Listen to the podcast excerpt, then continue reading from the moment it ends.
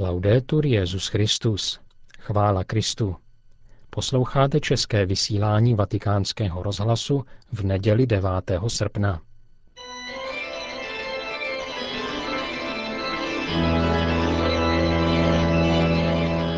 Církev a svět. Náš nedělní komentář. Připravil Petr Havlíček.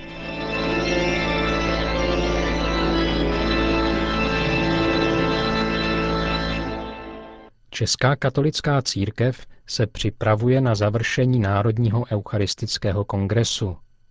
Ten vyvrcholí bohoslužbou a eucharistickým průvodem 17. října v Brně. Podle úmyslu našich biskupů nemá jít o jednorázovou událost. Proto již od ledna na různých úrovních vznikaly rozmanité iniciativy, jak se do myšlenky Eucharistického kongresu zapojit. Ve farnostech měl být hlavním eucharistickým dnem svátek Božího těla. V některých diecézích uspořádali navíc zvláštní pouť nebo vlastní eucharistický kongres. Všechny pastorační aktivity sledují hlavní cíl obnovit a prohloubit úctu věřících k nejsvětější svátosti, tak jak je to smyslem eucharistických kongresů od 19. století, kdy vznikly. V této souvislosti bych se rád podělil o myšlenku, která, jak předpokládám, nenapadla jenom mě. Domnívám se totiž, že by Národní eucharistický kongres mohl dostat i další smysl, totiž smysl ekumenický. Nechtěně k této myšlence přispěl prezident Miloš Zeman, když v rámci letošního husovského výročí vyvěsil na nádvoří Pražského hradu rudý husický prapor se zlatým kalichem – Došlo mi tehdy, že pravý význam symbolu kalicha jak prezidentovi, tak většině našich spoluobčanů uniká. Kalich totiž není symbol husický nebo nekatolický, ale v první řadě je to symbol eucharistický. Při vyslovení slova Eucharistie se nám katolíkům obvykle vybaví paténa s eucharistickým chlebem, který při mši svaté přijímáme, nebo monstrance, v níž je proměněná hostie vystavena k adoraci. Stačí se ale podívat do dějin křesťanského umění a všimnout si, kde všude je jako eucharistický symbol používán kalich. V ruce jej držívá alegorie víry na našich kazatelnách. Kalichu z hostí se klaní svatá mučednice Barbora. Do kalicha odchytávají Kristovu krev andělé ve scénách ukřižování. Kalich s vínem je znamením krve, kterou pro nás pán prolil na kříži. Krve, která nás očišťuje a zároveň je naším nápojem pro věčný život. Kalich v sobě nese význam Ježíšova sebedarování za spásu lidstva i onoho přislíbení radostného života u Otce, v jehož království bude jednou Ježíš pít kalich života spolu s námi.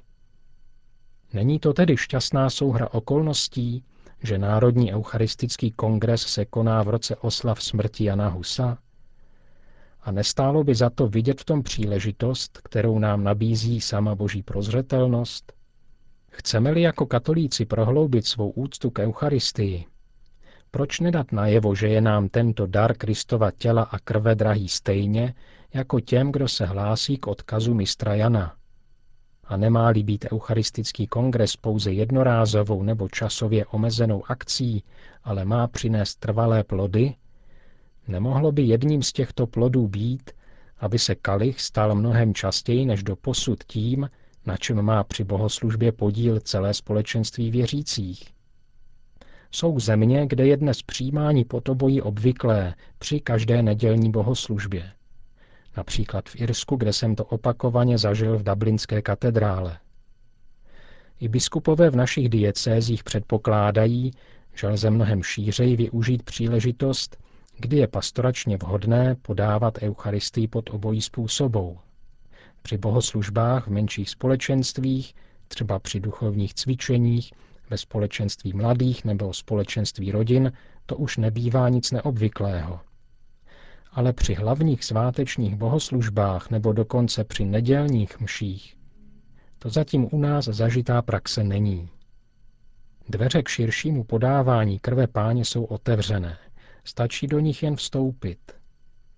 Pokud bychom tak v našich farnostech učinili, výrazně bychom přispěli k tomu, aby aspoň mezi křesťany ztratil kalich význam symbolu rozdělení a aby byl znamením toho, čím prapůvodně a nejpravdivěji je, totiž lásky, která se pro nás vydává až po okraj.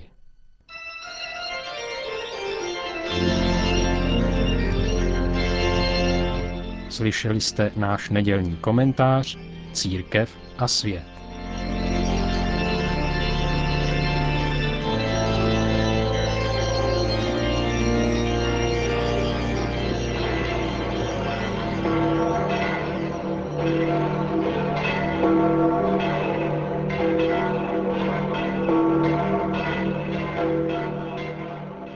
Další slunečná neděle přivítala poutníky, kteří se v poledne schromáždili na náměstí svatého Petra, aby si vyslechli obvyklou promluvu svatého otce Františka a pomodlili se spolu s ním modlitbu Anděl Páně.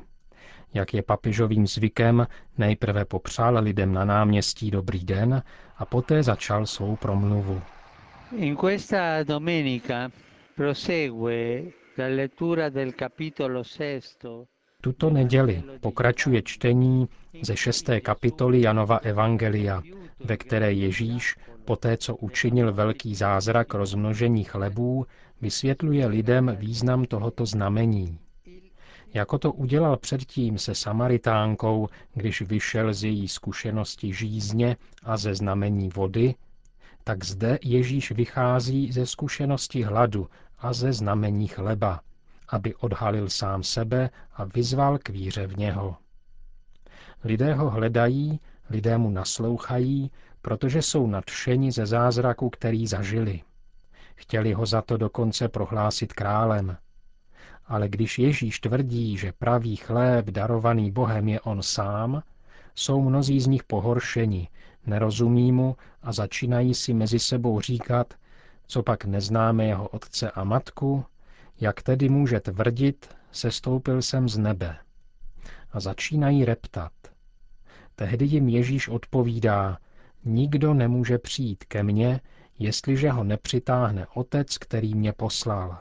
A připojuje, kdo věří, má život věčný. E Překvapuje nás toto Ježíšovo slovo a nutí nás k zamyšlení, když říká, Nikdo nemůže přijít ke mně, jestliže ho nepřitáhne Otec. A kdo věří ve mně, má věčný život. Skutečně nutí to k zamyšlení. Tato slova nás uvádějí do dynamiky víry, do jejího vnitřního pohybu, který je založen na vztahu.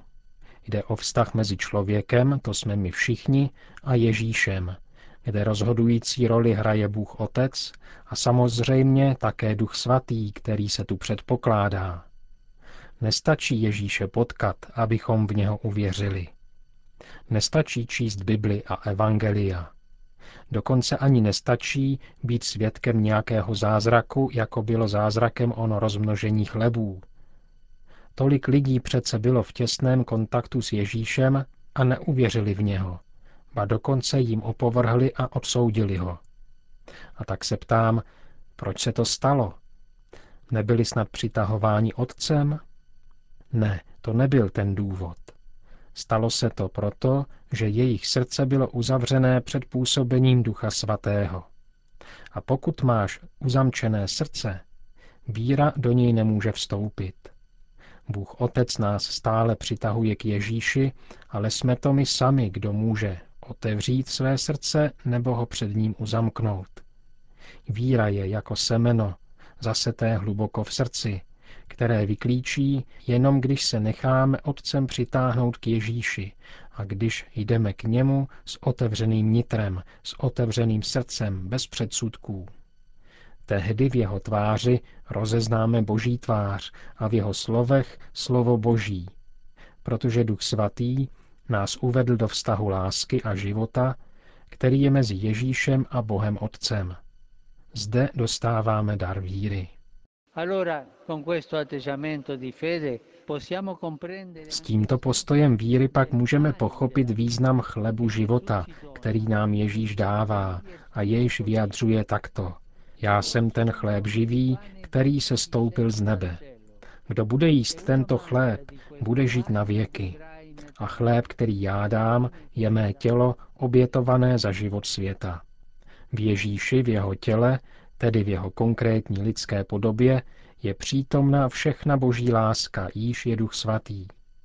Kdo se nechá přitahovat touto láskou, jde s vírou k Ježíši a dostává od něho věčný život. Pana Maria, dívka z Nazareta, tuto zkušenost prožívala příkladným způsobem. Byla prvním člověkem, který uvěřil Bohu, tím, že přijala Kristovo tělo.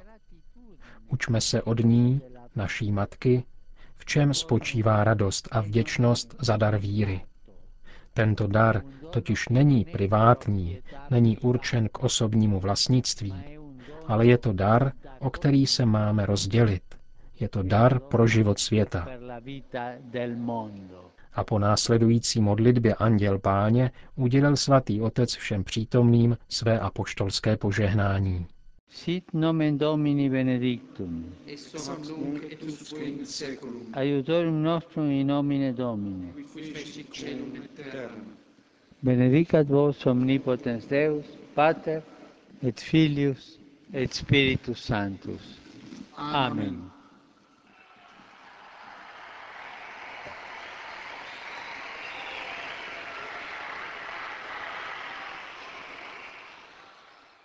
Na závěr dnešního setkání s poutníky papež František připomenul 70. výročí od svržení atomových bomb na Hirošimu a Nagasaki. A distanza di tanto tempo, questo tragico evento suscita I s odstupem tolika let vyvolává tato tragická událost hrůzu a odpor. Stala se symbolem nepřiměřené ničivé moci člověka, který špatně používá technický a vědecký pokrok. A je stálým varováním pro lidstvo, aby navždy zavrhlo válku a zakázalo jaderné zbraně a další zbraně hromadného ničení. Toto smutné výročí nás volá zejména k modlitbě a k úsilí o mír, abychom ve světě šířili etiku bratrství a ovzduší pokojného soužití mezi národy. Kež se ze všech koutů země ozývá jeden hlas. Ne válce, ne násilí, ale ano dialogu, ano míru. Válkou se vždycky prohrává. Jediný způsob, jak vyhrát válku, je válku vůbec nezačínat.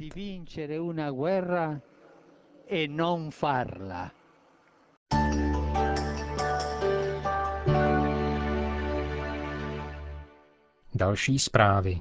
Papež František včera v podvečerních hodinách poskytl telefonický rozhovor rozhlasové stanici, která vysílá ve farnosti Pany Marie Karmelské v obci Campo Gallo na severu Argentíny.